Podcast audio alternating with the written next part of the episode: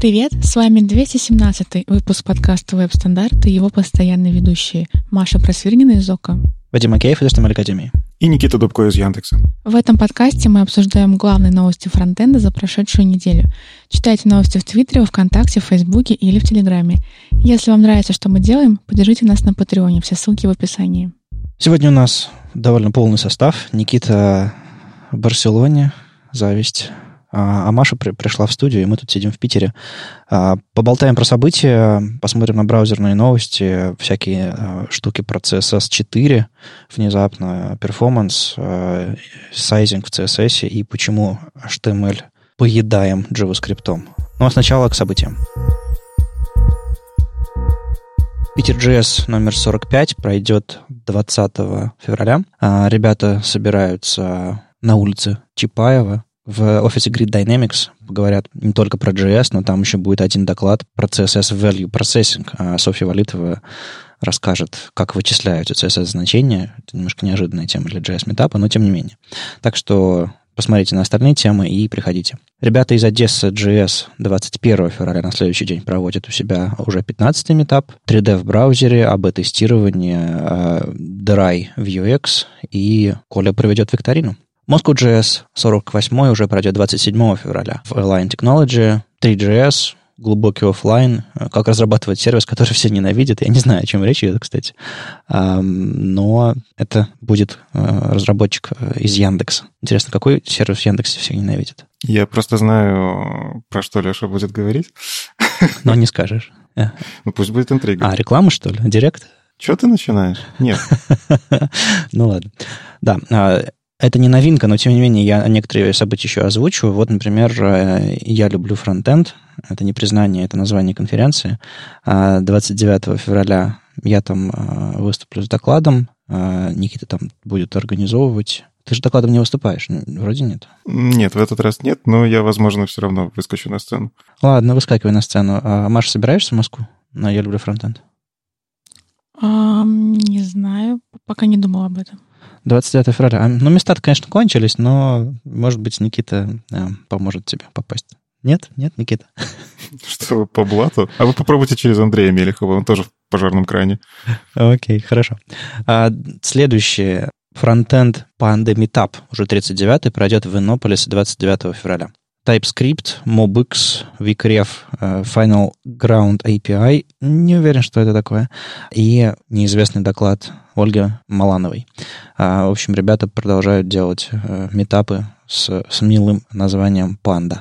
Немножко непонятный метап. Developer Circles Moscow. Это вроде бы как делает Facebook вместе, вместе с Авито. И что-то у них там с неймингом, брендингом, по-моему, немножко не то. Непонятно, чей это метап. А, но, тем не менее, в Авито, видимо, в соучастии с, с ребятами с Facebook проходит метап по фронтенду, security, HTTP3, state management и прочие такие э, дела из современного фронтенда выглядят как мини-конференция ран, от с раннего вечера там, аж до там, полдесятого. В общем, много чего проходит. Все по-английски, в смысле описание и, эм, и весь сайт, видимо, потому что Facebook к этому какое-то отношение имеет. Короче, я до конца не понимаю, что это такое. Я бы с удовольствием пообщался с кем-нибудь, кто отвечает за Developer Circles. Когда-то я ничего не понимал про Panda Meetup. Вот э, приходите, если вы знаете кого-то или, или, или сами э, организуете Я могу это. подсказать. Один из докладчиков, Александр Руденко, насколько я знаю, вот он как раз один из э, лидеров. Developer Circles — это сообщество оно поддерживается Фейсбуком, но они существуют такие автономные сообщества. Это как ГДГ, что-то похожее mm. от Гугла. Mm-hmm. Такая же штука от Фейсбука. Я, я слышал про них раньше, но я не знал, что они как-то прям вот прям поддерживаются Фейсбуком. И... Хорошо. А, круто, интересно, как это работает. В общем, попробуем а, с Александром Руденком, наверное, на эту тему поговорить. Еще конференция, которую мы уже раньше анонсировали, но я ее э, фичерю просто потому, что я там собираюсь быть. JavaScript FV Days 14 марта пройдет в Киеве. Я давно не был в Киеве. В прошлый раз моя попытка попасть на JavaScript FVD закончилась а, ночевкой в, в Борисполе а, и возвращением обратно. Посмотрим, что будет в этот раз. Но я, я э, настроен оптимистично. Там будет много очень приятных людей. Ну, когда ты знаешь половину программы спикеров, просто и хочешь, и хочешь с ними встретиться, потому что сто лет не видел, это хорошая конференция. Ну и через две недели после этого в Харькове пройдет очередной Харьков ЦСС 28 марта. В программе тоже куча людей, которых я буду рад видеть. И опять же, в Харькове тоже давно не был. Ну и напомню, что там будет а, один из авторов CSS выступать, не, не больше, не меньше. Хокон Виум Ли. И еще какая-то новая конференция, которую проводят ребята из EPAM а, называется Vox Days. А я, я не уверен, EPAM овская это конференция или нет, но тем не менее. А люди, которые ее организуют, известны как ла-ла-ла. Неважно. В общем, там много чего будет, и фронтенд, и бэкенд, и все на свете, а, DevOps и все остальное. А, но там вроде бы как сильная а, фронтендерская секция. Туда приводят Леони Уотсон, Код будет выступать. В общем, тоже знакомые лица в программе. Вы смотрите и решайте за себя. Там у них конференция платная, но вроде бы как не сильно платная. Поэтому вроде бы, вроде бы стоит внимания. Меня позвали, а я пока не уверен, просто по датам и потому, что будет происходить летом, поэтому я немножко туплю с ответом. А, привет организаторам. Ну, я добавлю, это все-таки не ИПАМовская конференция, хотя много людей, организаторов из ИПАМа, но там вот есть раздел «Программный комитет», там люди отовсюду, если что. Да, я не сомневаюсь в этом, просто я как-то издалека, глядя на тех, кто все это организует, предположил, что, ну, опять же, место работы вас не определяет, конечно же. Я не знаю, какой версии у меня Firefox, которым я пользуюсь, потому что я пользуюсь Nightly, у него иконка круче. Так что все эти фичи давным-давно, видимо, у меня уже работают, просто я о них не знал. Но когда выходит официальный релиз Firefox, Марат Танарин пишет новости. В блоге Mozilla Hacks тоже новости выходят. В общем, что нового в Firefox 73? Там не то чтобы какой-то дико большой релиз, но парочка интересных вещей из него я заметил. А, во-первых, в, в SVG появляется поддержка атрибутов и отдельных CSS-свойств, а, letter spacing и word spacing. То есть э, это возможность задавать расстояние между буквами и словами отдельными. И если вы работали с SVG больше, чем просто экспортировали там из иллюстратора или откуда-нибудь еще, вы знаете, что в SVG весьма сомнительная работа с текстом, Текст там бывает только однострочный. Чтобы сделать его двустрочным, нужно отдельно описать вторую строку, отдельно ее спозиционировать. Но, грубо говоря, в SVG текст не переносится. Если использовать вот эти встроенные элементы текста, а, всякие там тиспаны и прочее. А, в общем, беда с текстом в SVG. А, ну и понятно, потому что графический формат. А теперь э, добавление этих двух свойств дает новую надежду, что э, текст будет развиваться дальше, ну и вообще за, за, задание letter spacing и word spacing, э, конечно же, очень важно для типографики, потому что иногда это просто необходимо, иногда это улучшает читаемость и, и все остальное. Поэтому смотрим дальше, что будет с, с текстом в SVG, потому что хочется э, использовать его так же, так же хорошо и мощно, как в CSS. Плюс появился API Request Submit, для объектов форм, который отличает от обычного сабмита тем, что кажется, когда вы его вызываете, он предварительно проверяет валидность формы по существующим либо атрибутам required, либо custom validity. Если раньше при а, программной отправке формы вы просто ее отправляли, то теперь сначала форма запрашивает обычную проверку, так же, как будто бы пользователь нажал на кнопку Submit. То есть вы не просто сабмитите ее, а проходите через весь workflow проверки всех полей. Полагаю, это многим позволит использовать натуральный элемент форм, а не э, изображать на ходу форму там, с помощью JavaScript. Я вот смотрю еще, что появилось в Firefox. А, потрясающая штука. В CSS-фоне отладочных сообщений в консоли теперь можно использовать background image. Это, кажется, самая важная вещь в этом релизе. То есть ты можешь не просто выводить ошибки, а выводить ошибки стильно.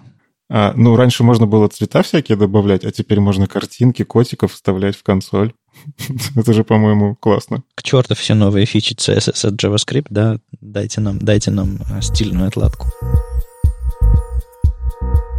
Ну, еще из важных релизов, думаю, уже многие слышали, а кто не слышал, сейчас расскажем. Вышла официально девятая версия Angular. И по факту весь анонс можно свести к тому, что Angular переехал на компилятор Иви. Ну, я буду называть Иви. Иви общем, такое что другое. Конкуренция. А что такое Иви, простите? Оно кинотеатр. Иви? А, этот, который... А, ой, господи, какой медленный. Ну? Ну, это как око, только Иви. Поэтому, когда ты говоришь Иви, у меня прям сразу ассоциация. Это Айви, это плющ. Айви Лиг. Лига плюща. Айви. Хорошо, тогда исправляешь. Айви. Ну и, в общем, э, вот этот самый компилятор Avi, он приносит много-много возможностей как разработчикам Angular, так и разработчикам, которые пользуются Angular. И в целом, э, что точно многим понравится, это именно оптимизация компиляции и оптимизация производительности в рантайме. Очень много чего было улучшено.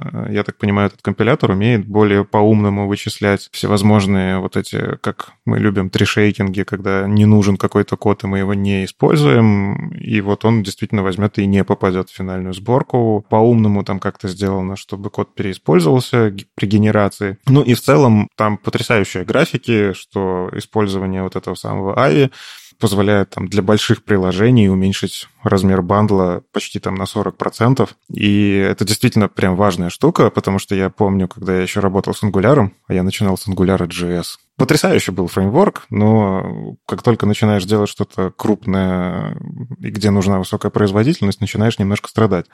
А Angular второй он и появился для того, чтобы вроде как это, эти проблемы решить, но постепенно начал обрастать тоже всякими сложностями и постепенно тоже стал монструозным, можно сказать. А, так вот, вот этот самый компилятор, он а, решает многие вот эти самые проблемы с производительностью, с размером бандла, написанием тех же самых тестов, когда, понятно, в крупных приложениях нужно все покрывать тестами. И, в общем-то, опять же, этот Ivy позволяет писать именно тесты на приемку фреймворка. Они, у них в релизе написано, что около 40% производительности добавилось. В общем, много-много всяких улучшений. Для разработчиков что важно? Теперь э, дебаг более информативный, есть возможность, э, благодаря поддержке TypeScript, опять же, в всех ваших IDE видеть много-много-много всякого а, из объекта ng. Ну и, в общем, все вот это разрабатывать стало, кажется, чуть-чуть приятнее. Я, к сожалению, сейчас на Angular не пишу, но вот прям почитал анонс и захотелось, может, вернуться, попробовать что-то поиграться. Помимо всего прочего, там и CSS было переработано про биндинги классов и стилей тоже и про производительность, и про обработку этого всего в рантайме. Анонс большой. А, советую ознакомиться тем, кто пишет на Angular. И если еще не изучили, что вам дает новый Angular, обязательно посмотрите, может, вам жизнь станет немножечко лучше. А можете в двух словах мне сейчас объяснить, э, почему люди выбирают условно, стоя на перепутье, почему люди выбирают Angular. Первая гипотеза у меня, потому что это типа коробочная вещь, более чем React. То есть тебе не нужно собирать свой конструктор. По своему опыту могу сказать, э, здесь всегда нужно выбирать, какое ты бизнес-решение должен реализовать, и в зависимости от этого берешь инструмент. А React — это все еще как бы библиотека для рендеринга очень удобная библиотека с огромной экосистемой, но библиотека. Angular это да, это такой комбайн, в котором у тебя ты по факту принимаешь правила этого фреймворка, то есть э, их очень много ограничений всяких, там есть свои лучшие практики по тому, как делать там компоненты, сервисы, там, провайдеры и прочее, прочее. То есть тебе нужно по факту изучить новую технологию, которая имеет свои собственные правила. Но по факту там очень много разработчики фреймворка берут на себя, и тебе о многих вещах просто в итоге не нужно задумываться до тех пор, пока там не наткнешься на какие-то edge cases. То есть это более... Ну, в общем, попытка называть э, React э, фреймворком потому некорректно, что есть действительно фреймворки, а React — это просто библиотека. Ну и плюс Angular это тоже очень хорошая экосистема, огромное количество плагинов, опять же, поддержка Гугла, огромной корпорации, которая не даст, я думаю, умереть этому фреймворку, и они тоже развиваются, двигаются. А касательно самого большого спора, что производительнее Angular или React, всегда можно найти пример, когда Angular там может даже быть в некоторых местах производительнее за счет каких-то частных решений именно под этот фреймворк. Ну, то есть даже в таких случаях не всегда корректно сравнивать, хотя в целом, да, React, он все-таки про другое, и он, в большинстве тестов его как раз-таки выставляют, что он более производительный. Но с точки зрения быстроты разработки, по своему, опять же, опыту, говорю, субъективному, Angular из-за того, что многое берет на себя, ты можешь в целом поднять сложное корпоративное приложение чуть быстрее. Ну и Angular лучше поддерживает веб-компоненты, так что если вам это важно, приятно или по другим любым причинам, вперед. Брайан Кардел написал э, текст, который э, рассказывает очень сложные вещи поначалу. В общем, э, контейнер queries или медиавыражение от контейнера или, в общем, вся вот эта вот штука, которая кажется, уже назрела, но все еще у нас ее нет. В двух словах. Сейчас, если мы хотим, чтобы наш блочок, стоящий в колоночке шириной треть экрана, каким-то образом поменял свое поведение, когда, я не знаю, его ширина становится пол экрана или весь экран, мы опираемся на размер всего экрана. По сути, мы спрашиваем окно, хотя нам нужно знать контекст, в котором стоит, в какой ширине помещается этот наш блочок. Вот в CSS мы опираемся на всю ширину окна. И это, я могу мягко выразиться, не всегда удобно, но, скорее всего, стоит сказать, это всегда неудобно. Но, тем не менее, это единственный инструмент, который у нас есть, если мы не используем JavaScript для перестроения лейаута. Брайан рассказывает историю как а, рабочая группа CSS, стандарты и многие-многие авторы компании подходят к этой задаче и почему она сложнее, чем кажется. В общем, главная история, которая за всем этим стоит, что CSS так работает. Мы не можем опереться на размеры контейнера, потому что там появляется цикличная зависимость, и это не единственная проблема. По сути, для того, чтобы реализовать то, чего хотят разработчики, а, нам нужно переписать то, как CSS работает, то, как браузеры обрабатывают. Более того, нам нужно всем договориться о синтаксисе, нам нужно не сломать обратную совместимость и все остальное. Поэтому к этой задаче подходили десятки раз очень умные люди, и прямо сейчас Брайан говорит, что мы а, вместо того, чтобы решать эту проблему, вместо того, чтобы искать вот это то самое единственное правильное верное решение, которое точно решит эту проблему для всех, а запрос от разработчиков огромный, конечно же, и интерес от написателей спеков тоже большой,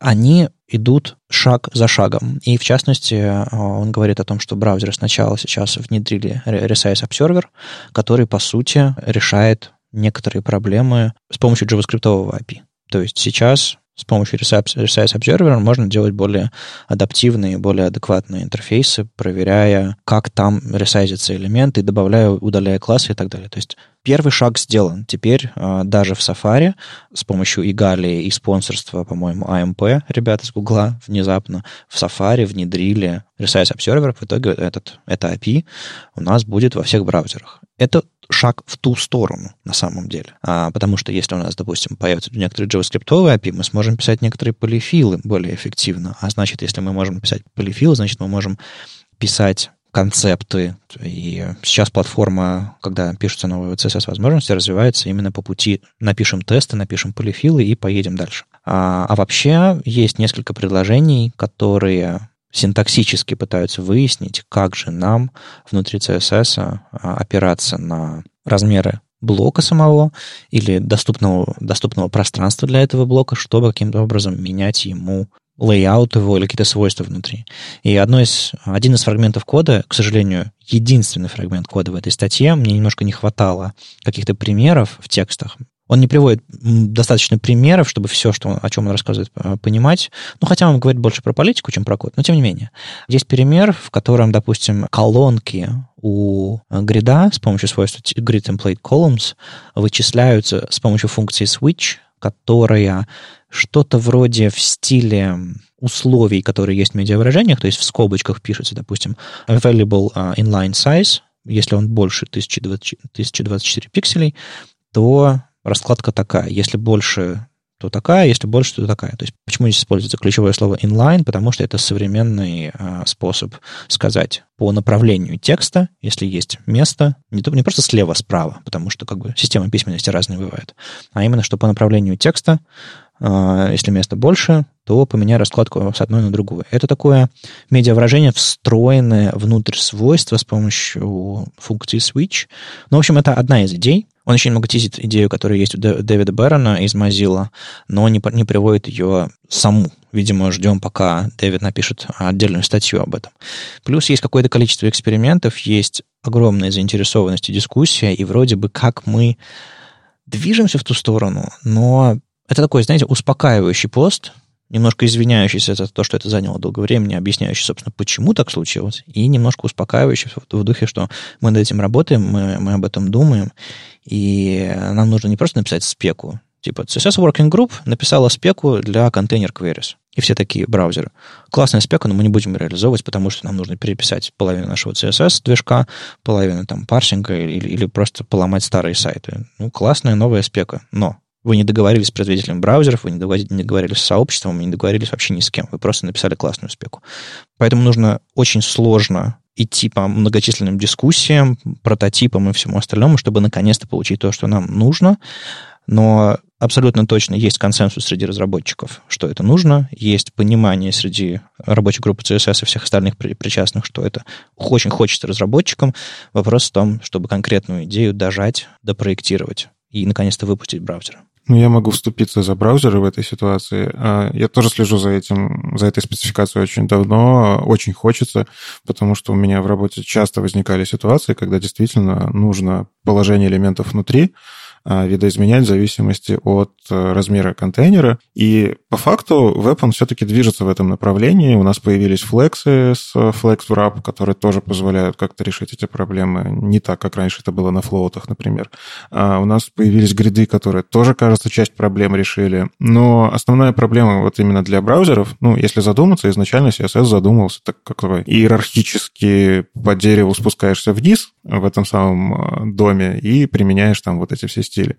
Ходить по дереву вверх никогда по факту было нельзя. Та же история, как э, попытка использовать селектор has, использовать, ну, псевдокласс has, использовать псевдоклассы, которые смотрят родителей, э, то есть теперь обработка вот этого всего дома CSS, она действительно для браузеров просто может быть очень безумно сложной, потому что я почти уверен, там есть всяческие оптимизации производительности, оптимизации обхода этих деревьев, а, и вот то, чем браузеры постоянно гордятся, что сейчас вы можете использовать вообще любые селекторы, у нас там все так хорошо сделано и оптимизировано, mm-hmm. что вы не заметите никакой просадки производительности. И тут приходят такие разработчики спецификаций, Ребят, а давайте мы по этому дереву будем ходить и налево, и направо, и вверх, и вперед, и, пожалуйста, сделайте, чтобы это все так же было производительно.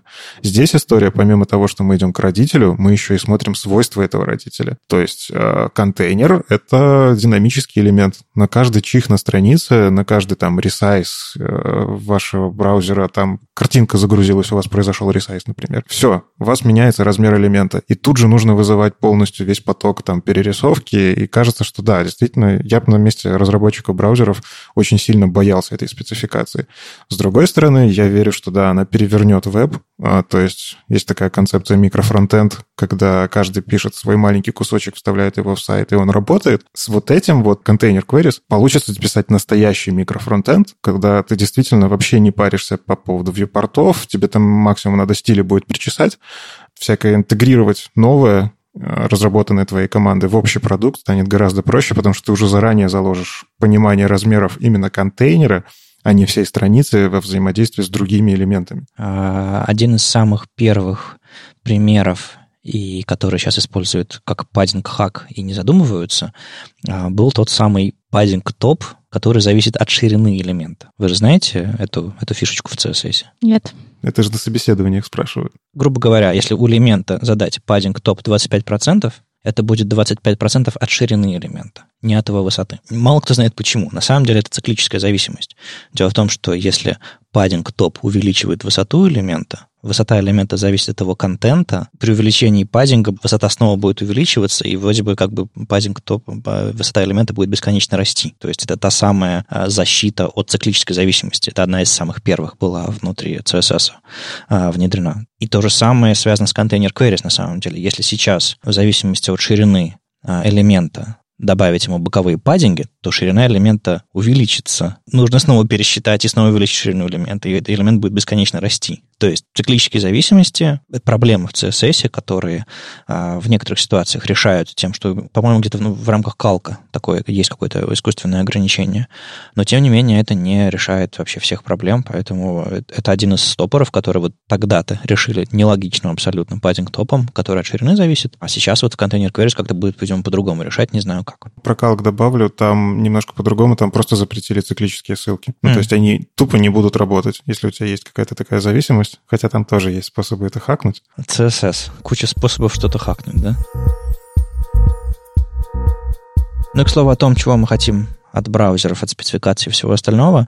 Стефани Стимок э, из Microsoft написала э, на CSS Tricks пост, анонсируя новый проект, что-то вроде опросника, проекта, куда можно всегда отправить какие-то ваши пожелания а, относительно того, как браузеры, спецификации, вообще веб должен выглядеть, как он должен себя вести. В частности, один из, э, один из э, запросов наверняка частенько будет всплывать, это контейнер queries, про который мы только что говорили, но и другие. Например, э, я хочу, чтобы можно было селекты оформлять. Я хочу, чтобы одно, другое, третье, там, чтобы браузеры сами справлялись с проблемами доступности, об этом чуть дальше, и прочее, прочее. Я уже посмотрел на текущие а, отправленные запросы от разработчиков. Там, а, по-моему, по 10 а, запросов на одну страницу, а страниц 11 штук. То есть уже накопилось дофига. Поэтому прежде чем отправлять свое, посмотрите то, что уже отправлено. Но я думаю,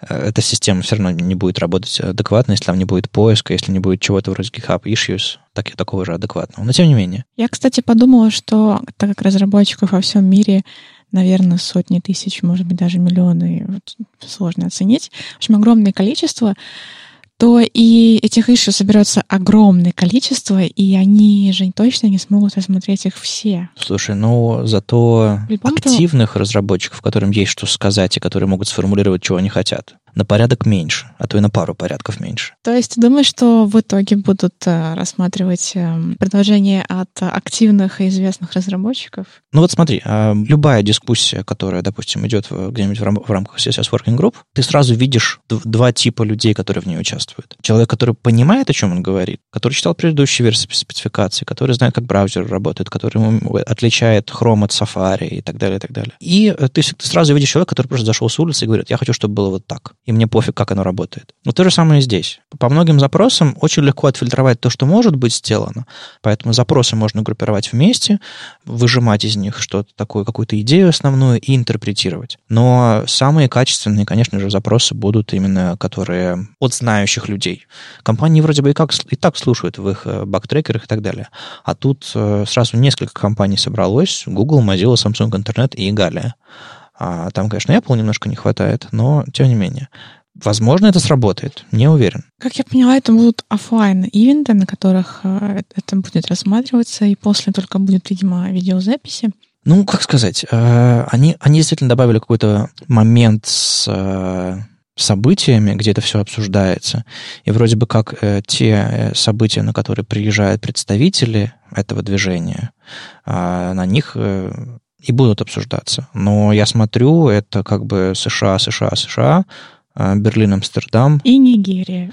Э, Нигерия, опять же, США, США. Ну, то есть, куда ребята ездят, там фидбэк и будет услышан.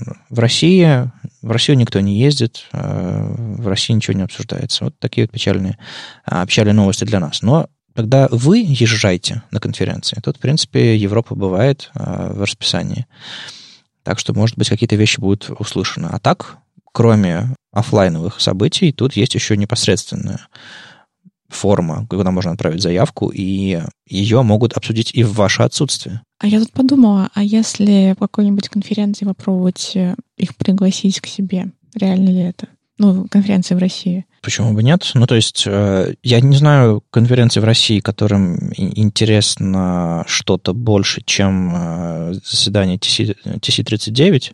Ну, то есть, грубо говоря, HTML, CSS, браузер и все остальное конференции, которые на самом деле интересно что-то, кроме как JavaScript, в России особо нет. Я, может быть, сейчас, сейчас кого-то страшно оскорбил, обидел, но тем не менее, по-моему, Я ушла из программного комитета FrontendConf. Ну, хорошо. Вот, но если бы я там была, то я бы закинула эту идею. Но если, если кто-то нас слушает из, из программного комитета какой-нибудь конференции, вы можете устроить круглый стол и в рамках проекта The Web We Want обсудить что-нибудь, какие-нибудь хотелки прямо а из зала. еще есть минские конференции, которые очень близки к России. Да, можно звать, но я имею в виду, что ребята сами во, во многих проектах, и включая Web We Want, включая всякие DevRel программы разных крупных браузеров, они все такие Америка, Африка, Азия. А великая черная дыра, постсоветское пространство, оно великое и черное. А, я немножко обижен на этих ребят, ну ладно, об этом, об этом в другой раз.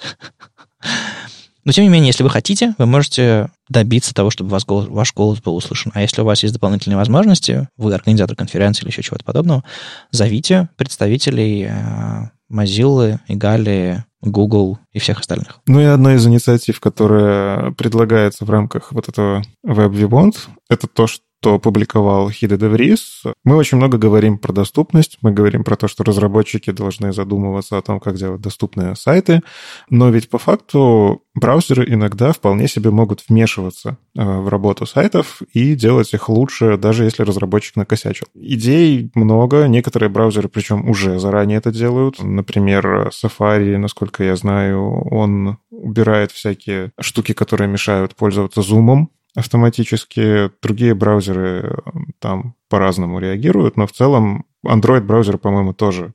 Э, вот этот, если выставить метод тег user scalable no, то браузеры могут это игнорировать. Ну и многие всякие штуки, типа улучшение режима чтения и прочие всякие вещи, которые полезны, удобны людям, которые ну, не могут воспользоваться вашим сайтом нормально. На самом деле это называется мне кажется, есть для этого термин интервенция, когда платформа перестает работать так, как написано в спецификации, браузеры делают что-то экстра для того, чтобы э, в интересах пользователей. То есть, например, на самом деле режим для чтения это очень красивое название, но я бы предложил его из меня очень плохой маркетолог, но если бы я был во главе, я бы назвал его «Нам не нравятся дурацкие стили вашего сайта». Вот что такое режим чтения.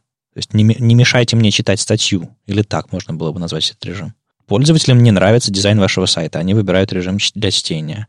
Или пользователям не нравится, как вы прячете, не знаю, там фокус, и было бы классно, чтобы браузеры включали outline, форсили его, например, вот в частности к доступности. Ну и да, таких идей много. А, здесь тоже идет активное обсуждение, как это сделать лучше. С одной стороны, если разработчик взял и убил outline у вашей ссылки, во-первых, надо разработчику понадавать по рукам. Если его заставил дизайнер, то дизайнеру надавать по рукам.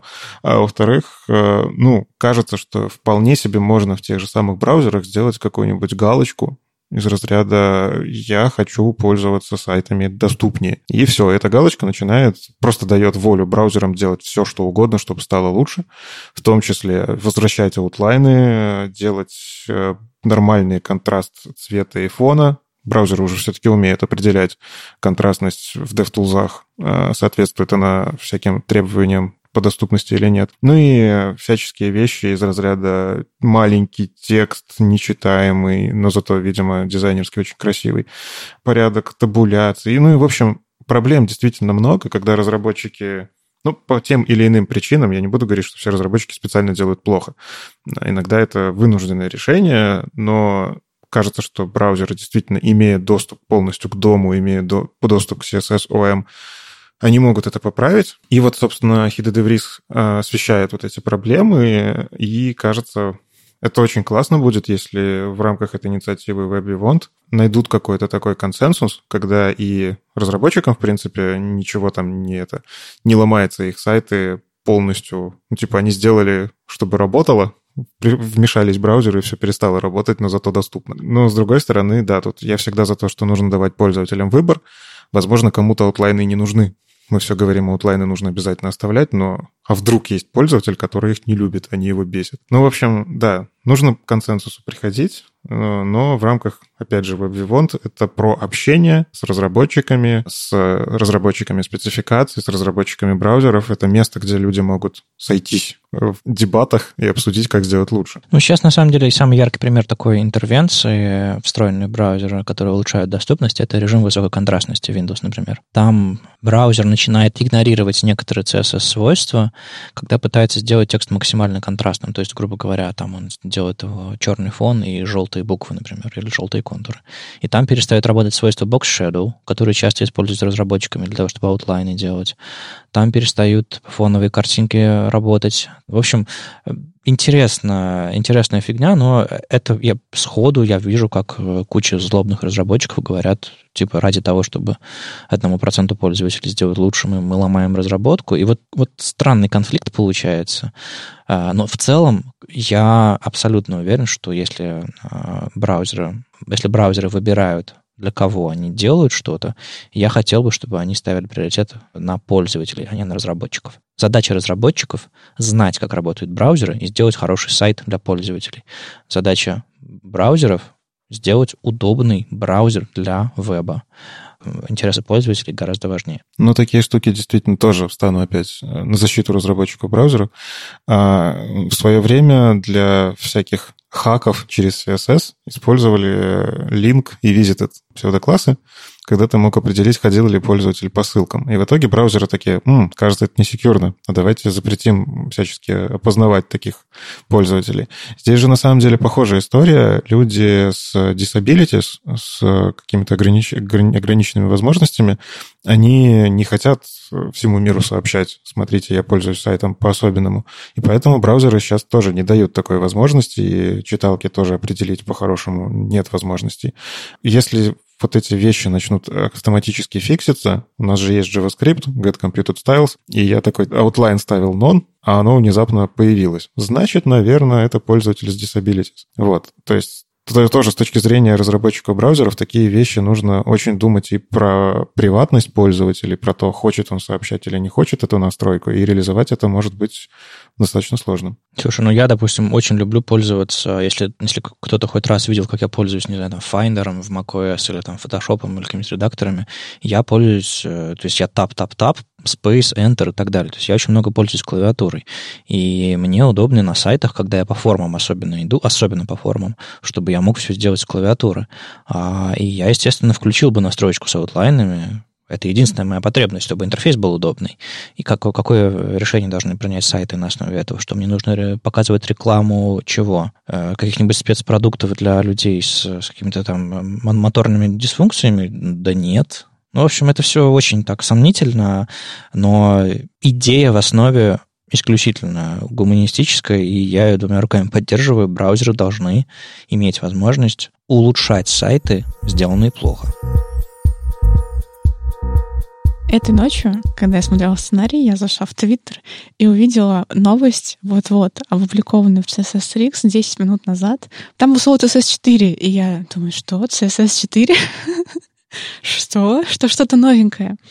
А, в общем, Крис Койер а, написал статью, уже не, даже не первый про CSS 4, на CSS Tricks, а, где он описал, что происходит на GitHub. Оказывается, на GitHub есть обсуждение, которое открыла Джен Симмонс а, в репозитории V3C. Давайте сделаем CSS 4 или что-то подобное. Давайте сделаем версионирование CSS. И достаточно многие ее поддержали. Идея такова, что если у CSS будет версионирование, так как оно есть у JavaScript, то разработчики а, смогут эм, понимать, какие новые фичи появились и какие новые фичи можно использовать, и что можно учить, чему вообще новому можно учиться.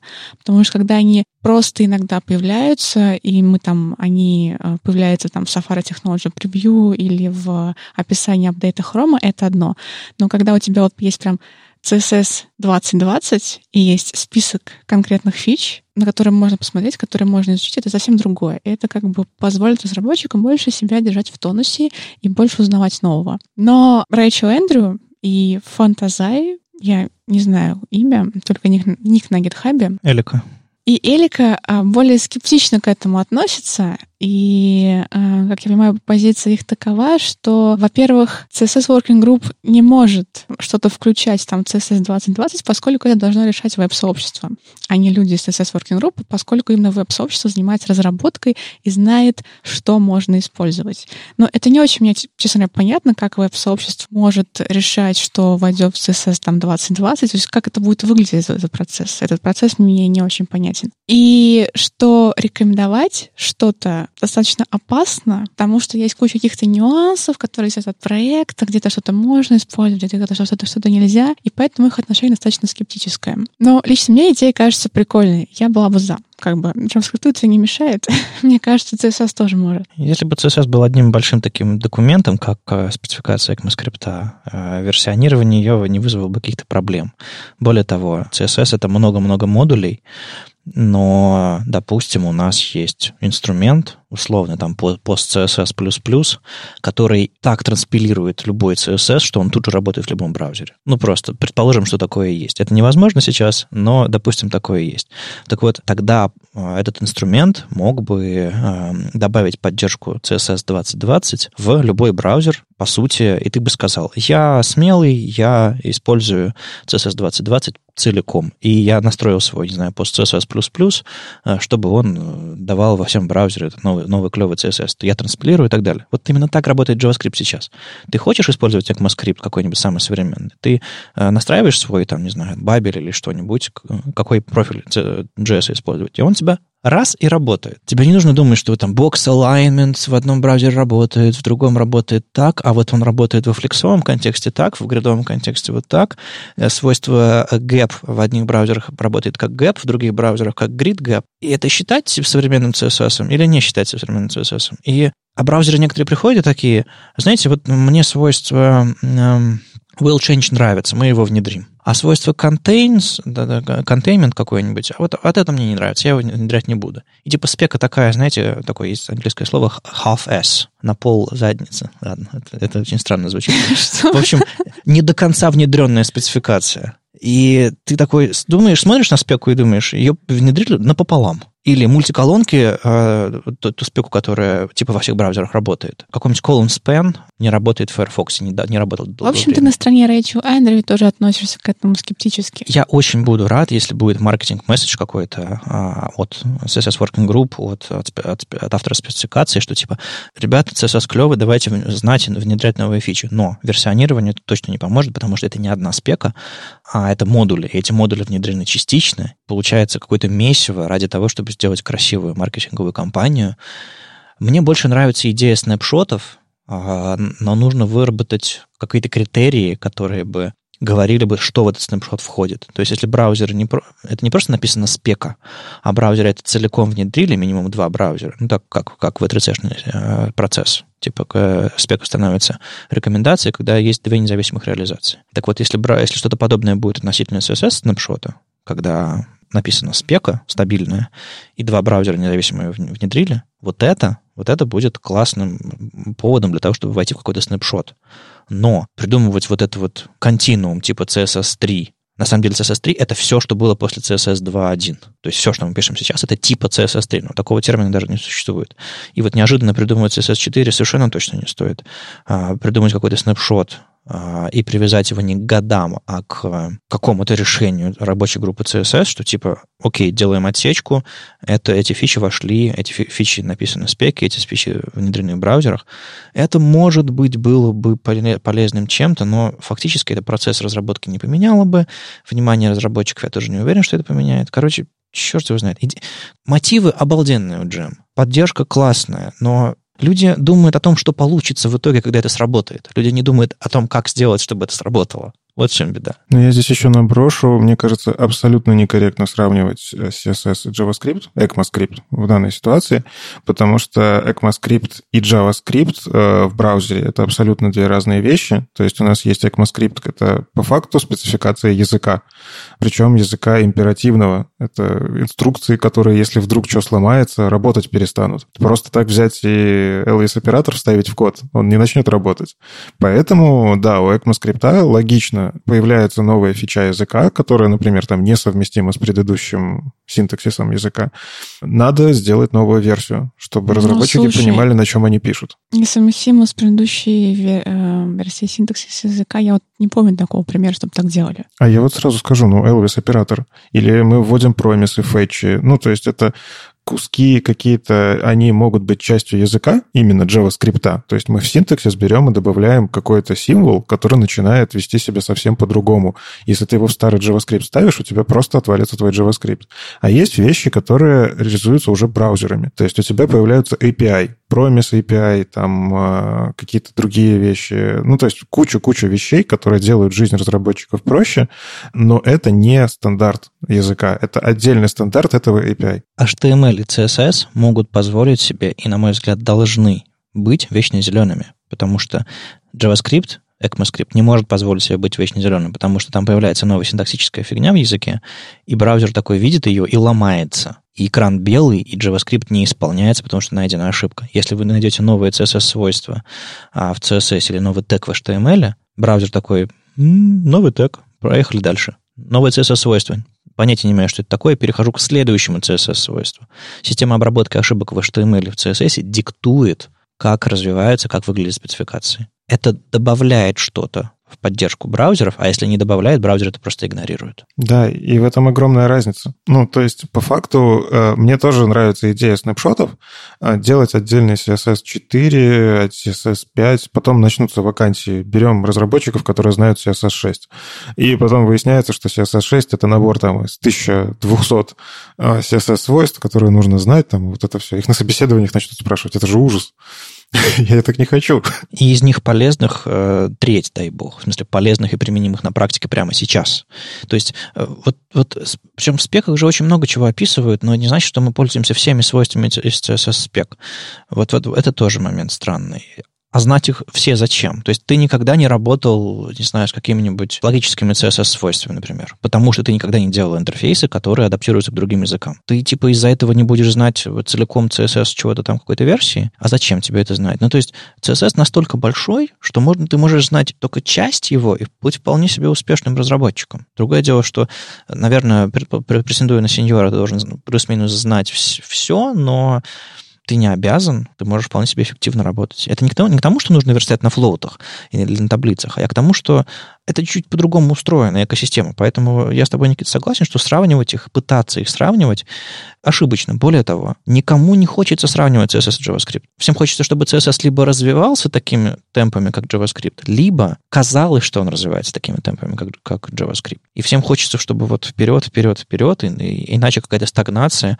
А мы смотрим на дискуссии CSS Working Group, мы смотрим на их инициативы и все остальное, на на то, что браузеры не торопятся внедрять некоторые CSS-свойства, и понимаем, что, типа, постоянно что-то происходит, но просто, блин, это все сложнее, чем с JavaScript. Именно поэтому оно так... Но, с другой стороны, я понимаю посыл Джен Симмонс про то, что есть маркетинговая составляющая, когда ты хочешь, ну, условно, вот в JavaScript появляется новый API, про эти API, как правило, очень много говорят. Есть анонсы браузерные, есть всякая такая ерунда. Ну, типа вот, вышел ECMAScript 2020, и в нем описано это уже не про API, я говорю именно про, допустим, те же самые Elvis оператор, нулишка Олескин оператор.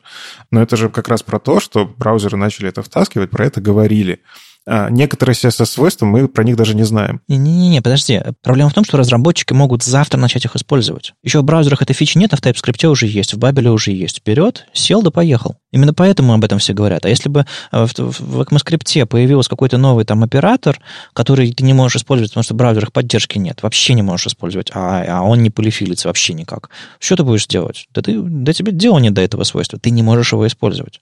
Все исключительно упирается в том, что CSS которого нет в браузере, транспилирован быть не может. Тогда какой смысл продвигать новые классные CSS-свойства, которые поддерживаются только в Firefox или только в Safari? Ноль. Вот поэтому не может эта модель так же работать, как бы мы ни хотели. Если я не ошибаюсь, вот то, что в, в ECMAScript 2020 касаемо JavaScript, там либо все уже есть в браузерах, либо почти все уже есть в браузерах. Ну, браузеры быстрее внедряют новые JS, JS-фичи. Опять же, это особенность JS-движков. Э, Они смелее внедряют новое, потому что есть инструменты транспиляции. То есть никто не будет кидать ECMAScript 2020 в Safari 8, потому что Safari 8 подавится. Поэтому пробежимся бабелем, все починим, и ECMAScript 5 отдастся браузерам. Для CSS такого нет. И вроде бы не нужно, но вроде бы хочется. И, короче, это какой-то очень, очень тугой узел, который... Ну, то есть там, там в конце есть хор- хорошая реплика Брайана Картелла, что идея классная, вот мой скепсис, но если вы договоритесь о чем-то, это будет все равно хорошо, лучше, чем ничего, лучше, чем статус-кво, лучше, чем вообще отсутствие внимания. Вот я, наверное, как э, Рэйчел мыслю в целом, но поддерживаю Брайана в том смысле, что да, наверное, стоит что-то сделать. Не думаю, что это сильно повредит, а, если что-то подобное, какой-нибудь подход будет внедрен, но мне кажется, он не достигнет своих задач по ускорению развития, потому что это там другие сложности. Возможно, он подстегнет маркетинговую какую-то штуку, но опять же, когда люди говорят, мы ищем верстальщиков, которые знают HTML5, CSS3, я хлопаю себя по лицу рукой и думаю, господи, вы вообще не, не понимаете, о чем говорите. А если я буду писать только на CSS 2.1, вы меня возьмете на работу? А тебе не кажется, что если будет какое-то версионирование CSS или снапшот от CSS, то браузеры будут это быстрее внедрять, потому что сообществу будет более понятно, что есть нового в CSS, и оно будет от этого, этого от браузеров ждать. А сейчас это не очень понятно. Я не знаю. Мне кажется, браузеры все внедряют с такой скоростью, с которой они внедряют, по двум причинам. Первое — особенности и сложности работы CSS, парсинга, новых возможностей принципиальных. Второе — максимальный фокус от сообщества, внимания и от, собственно, браузерных представителей и так далее. То есть JavaScript важнее сейчас, чем CSS для многих. Возможно, какой-то маркетинг в этом направлении поможет, но давление от сообщества на браузеры... Ну, то есть я сижу, я подписан на десяток ишей бактрекера Chrome, почему какие-то свойства где-то не работают, еще что-то такое. Они такие, ну, типа, мы когда-нибудь что-нибудь возьмемся или перепишем, там, багу два года, три года, пять лет, семь лет. Сообщество давит, я регулярно вижу, получаю комментарии э, в бактрекере, ничего не происходит, потому что другой фокус гораздо важнее, там, не знаю, перформанс JavaScript улучшить или какие-то новые фичечки от сообщества. Само сообщество сфокусировано на JS, больше на CSS. Это, в частности, сказывается на том, как CSS развивается. Рекламировать среди JS-разработчиков CSS, новую версию CSS, ну, ну, ну, а кому это поможет? Не знаю. Проблема реально сложнее, чем, чем, чем кажется. Давайте сделаем? Давайте, но это не решит все проблемы.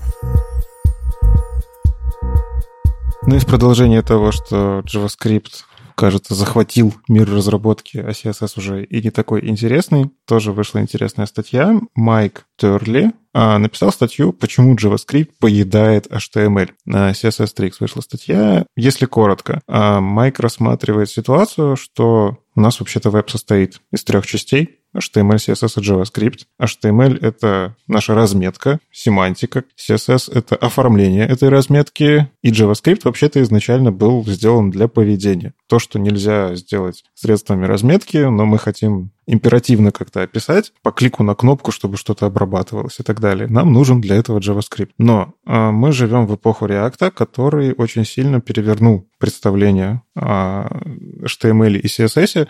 Как минимум уже есть поколение разработчиков, которые React знают, а во что он собирается, не так уж и часто задумываются, потому что а зачем? У меня же есть React DevTools, и я могу посмотреть все своими компонентами, оно там работает. И в целом это такая статья размышления. Да, React, он одновременно является декларативной абстракцией вокруг императивного JavaScript. И в целом очень интересные мысли. Э, должно ли бы так быть? Э, что у нас поменялось из-за вот таких фреймворков? Тут не только про React, понятное дело, у нас почти все сейчас фреймворки, они по факту являются вот такой абстракцией, когда мы пишем на Angular компонентами, на Vue и так далее, мы по факту пишем все в одном месте, своими компонентами, своими там пропсами, как бы это там ни называлось, и думаем уже вот именно в концепциях того фреймворка, в котором работаем. Интересно ваше мнение, а, должно ли так быть? Или мы все-таки должны четко разделять, что вот есть HTML, CSS и JavaScript, каждая технология отдельно, и каждую технологию нужно отдельно ковырять и разрабатывать? Мне кажется, что изначальная концепция разделения ответственности Сначала разметка, потом CSS, э, потом JavaScript, э, интерактивный слой сверху.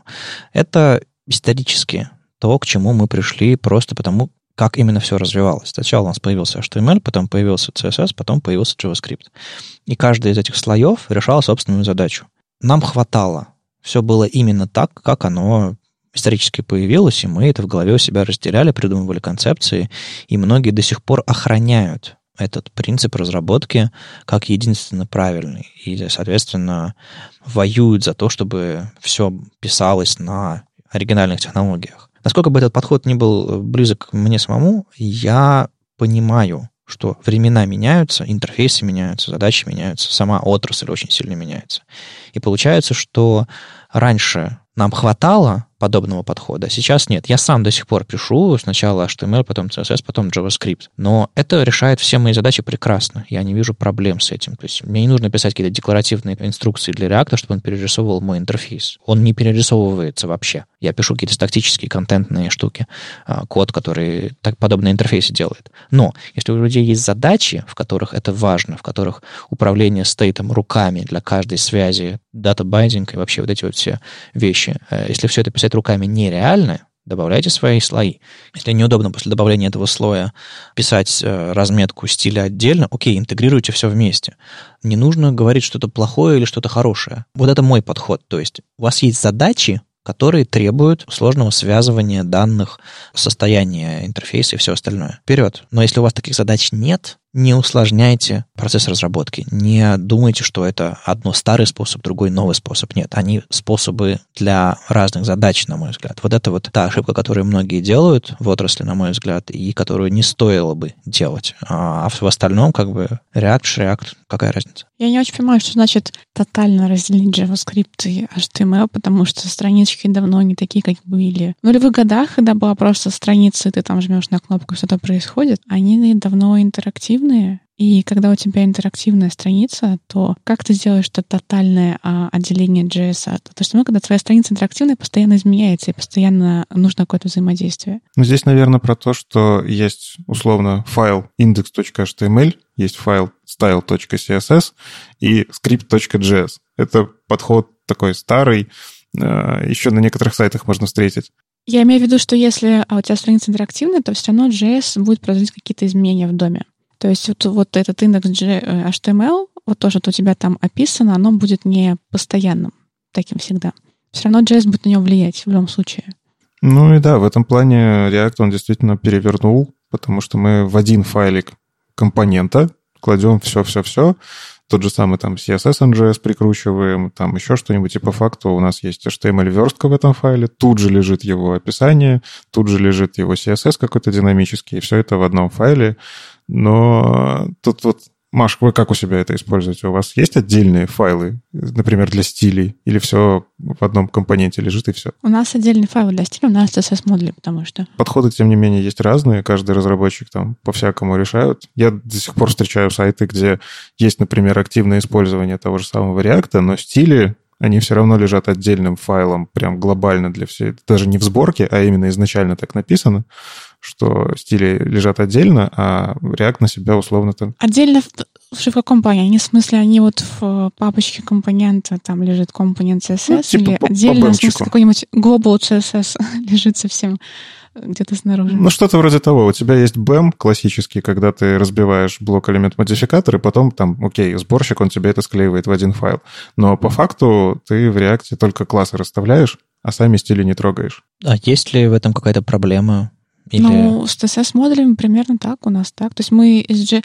Ну, то есть иногда, конечно, возможно, там как-то меняются, но, скорее всего, даже в большинстве случаев нет. Например, у нас CSS-модули. И мы из JS стили не трогаем, мы просто ставим класс. И вы в итоге экстрактите их в отдельный внешний файл, или вы поставляете их же с JavaScript? Отдельно внешний файл CSS. Ага. То есть они хранятся в коде компонента, ну, в смысле, а, они хранятся рядом с компонентом в, в его папочке условно, но потом собираются в один файл. И... Ну, не в один файл, ну, а, но в несколько чанков, да. Ну, то есть э, вы не доставляете CSS раньше, чем JS, или, или вместе с JS? Раньше, чем JS. Ну, смотри, во-первых, там есть как бы сервис-арт рендеринг, соответственно, сначала э, приезжает нода, и приезжает, значит, индекс HTML, где подключается отдельно CSS и отдельно JS. Ага. Там, кто первым загружается, я точно не знаю. Но, скорее всего, даже, возможно, CSS. Ну да, то есть, чтобы, чтобы что-то нарисовалось до прихода JS, нужно, естественно, HTML и CSS. Но вот это вот такой гибридный подход получается, что мы вроде бы как имеем старый подход, но улучшаем его до нового. Я короткой строкой порекомендую статью Джереми Кита про server-side рендеринг, который он написал буквально там пару дней назад. Там очень классная идея про то, что прогрессивное улучшение должно не просто давать какую-то пустышку, которая не работает, pop-up, который не кликается, кнопки, которые не нажимаются, а должно давать работающий интерфейс. И если вы потом его регидрируете, Печально, что вы заново доставляете весь контент внутри JS, но тем не менее, он должен до регидрации, до улучшения на client-side е быть функциональным, потому что она, допустим, может не случиться, или она произойдет слишком поздно, и интерфейсом хочется пользоваться. Я сегодня буквально утром э, читал, э, перешел на какой-то сайт, он мне показал контент, я листаю, вдруг он неожиданно мелькает и перерендеривается. Потому что React доехал. Это, скорее всего, был блок на Gatsby. То есть я уже читаю, а он, а он только решил все перерисовать, естественно. Ну сейчас у нас, кстати, все сервис-сайт рендеринг таким образом работает, что все как бы вот когда на сервере рендеринг закончился, и только тогда он начинает отъезжать к клиенту. И сейчас мы переделаем таким образом, чтобы это было в стриме. То есть, когда он только начал рендериться, он уже начинает сначала хедер, где получается стиль, сразу начинают уже со стиля, и потом уже все остальное. Ну, браузеры так умеют, да. Это одна из больших преимуществ HTML, что он умеет стримиться, и пока самый хвост Преимущество HTTP. Ну, это, это на самом деле и преимущество HTTP, и преимущество HTML и обработки браузера, потому что пока... То есть вам еще хвост, закрывающий body, не доехал, а браузер уже может начать рисовать, потому что у него уже появились стили в шапке, и у него уже появилась, не знаю, просто шапка. Окно браузера ограничено viewport, соответственно, он рисует только внешнюю часть. Это, конечно, а, очень классно, и классно, что вы этим тоже занялись. На Medium е вышла статья про веб-performance, как минимизировать э, layout а. Это статья скорее для тех, кто не использует фреймворки. По крайней мере, ее первая часть. Вторая часть про DevTools, там, конечно, она для всех. Но первая часть скорее для тех, кто не использует фреймворки, для тех, кто пишет какие-то приложения, которые должны быть очень высокопроизводительными. Ну, лично моя, естественно, ассоциация телевизоры. Вот у нас, например, на телевизоре нет никакого фреймворка, и дом RFO действительно э, очень это существенно, потому что CPU на телевизорах очень слабые. А все это вычисляется на CPU. И что такое дом Reflow? Они называются немножко по-разному в Firefox и в Chrome Safari Opera. В Firefox называется дом Reflow, а в Chrome Safari Opera и IE, layout или layout trashing. Но, мне кажется, более часто применимый термин — это действительно дом Reflow. Он происходит при любом изменении дома. Когда мы добавляем класс, когда мы удаляем элемент, добавляем элемент, когда мы его изменяем его размер, куда-то перемещаем. В общем, при любом изменении дома происходит reflow. Чем больше reflow, тем хуже производительность. И какие есть способы его уменьшить? Способ здесь довольно интересный. Сейчас я поймете, почему говорю, что это не для тех, кто использует фреймворки.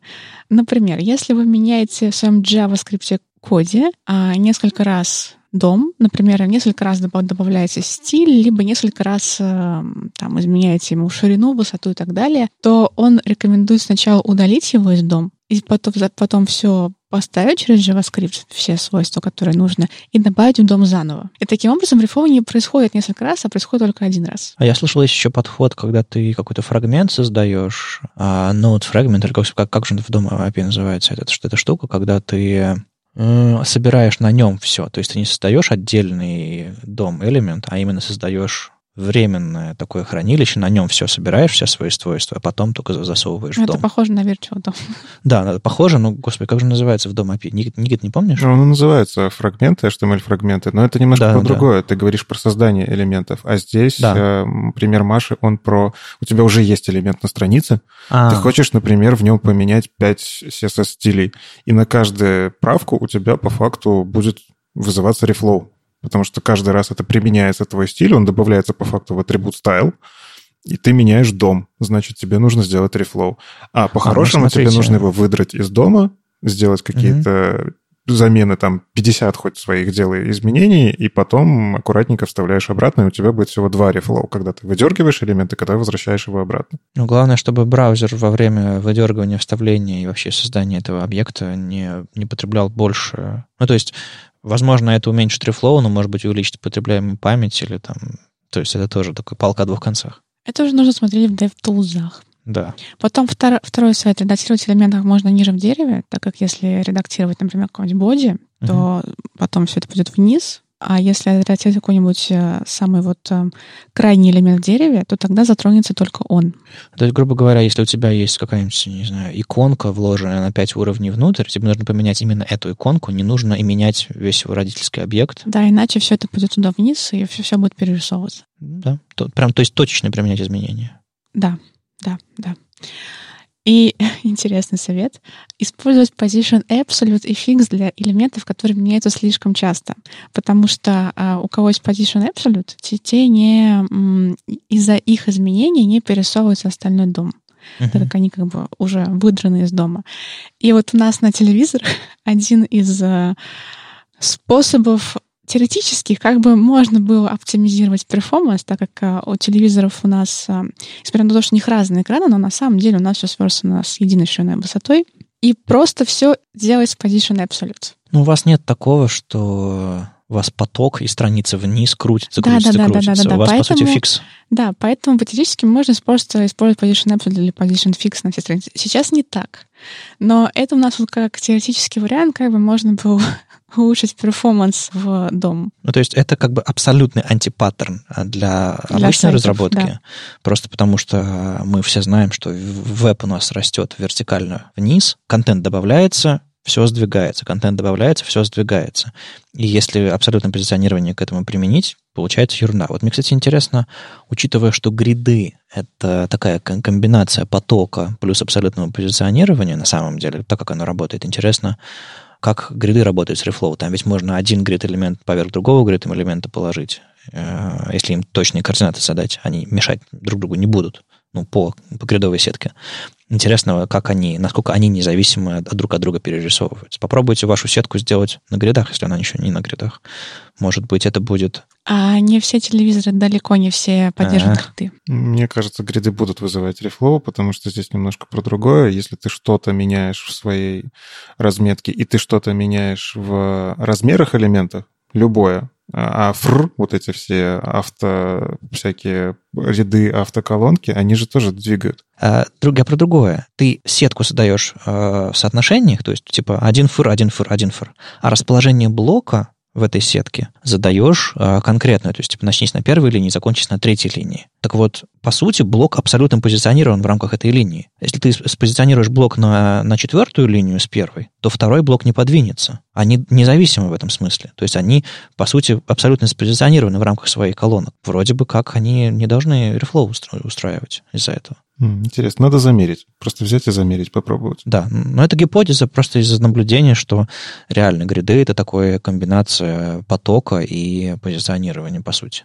Еще а, парочка небольших советов из этой статьи. Используйте visibility вместо display, так как visibility не удаляет из дома, и таким образом как бы э, производительность чуть получше получается. Ну, И- там, там не совсем дом, ведь, то есть там из дома ничего не удаляется, в доме все остается. То есть скорее из какого-то вот дерева рендеринга. А, да, из дерева рендеринга. Да, да, да, да. То есть в доме-то все элементы остаются, какой бы ты CSS к ним не применял. А вот И использовать CSS-текст вместо отдельных стилей. То есть, например, не писать element style right равно тому-то, а использовать CSS-текст, когда у тебя сразу несколько их. То есть не отдельно element style right ра- равно там 10 пикселей, element style left равно 10 пикселей, а CSS-текст и все сразу. То есть не конкретное свойство задавать, а задавать CSS как именно как, как атрибут и его содержимое. Да, не конкретное свойство по отдельности, а сразу все свойства в CSS-текст. То есть, по сути, склеивать в виде строки. Какой ужас!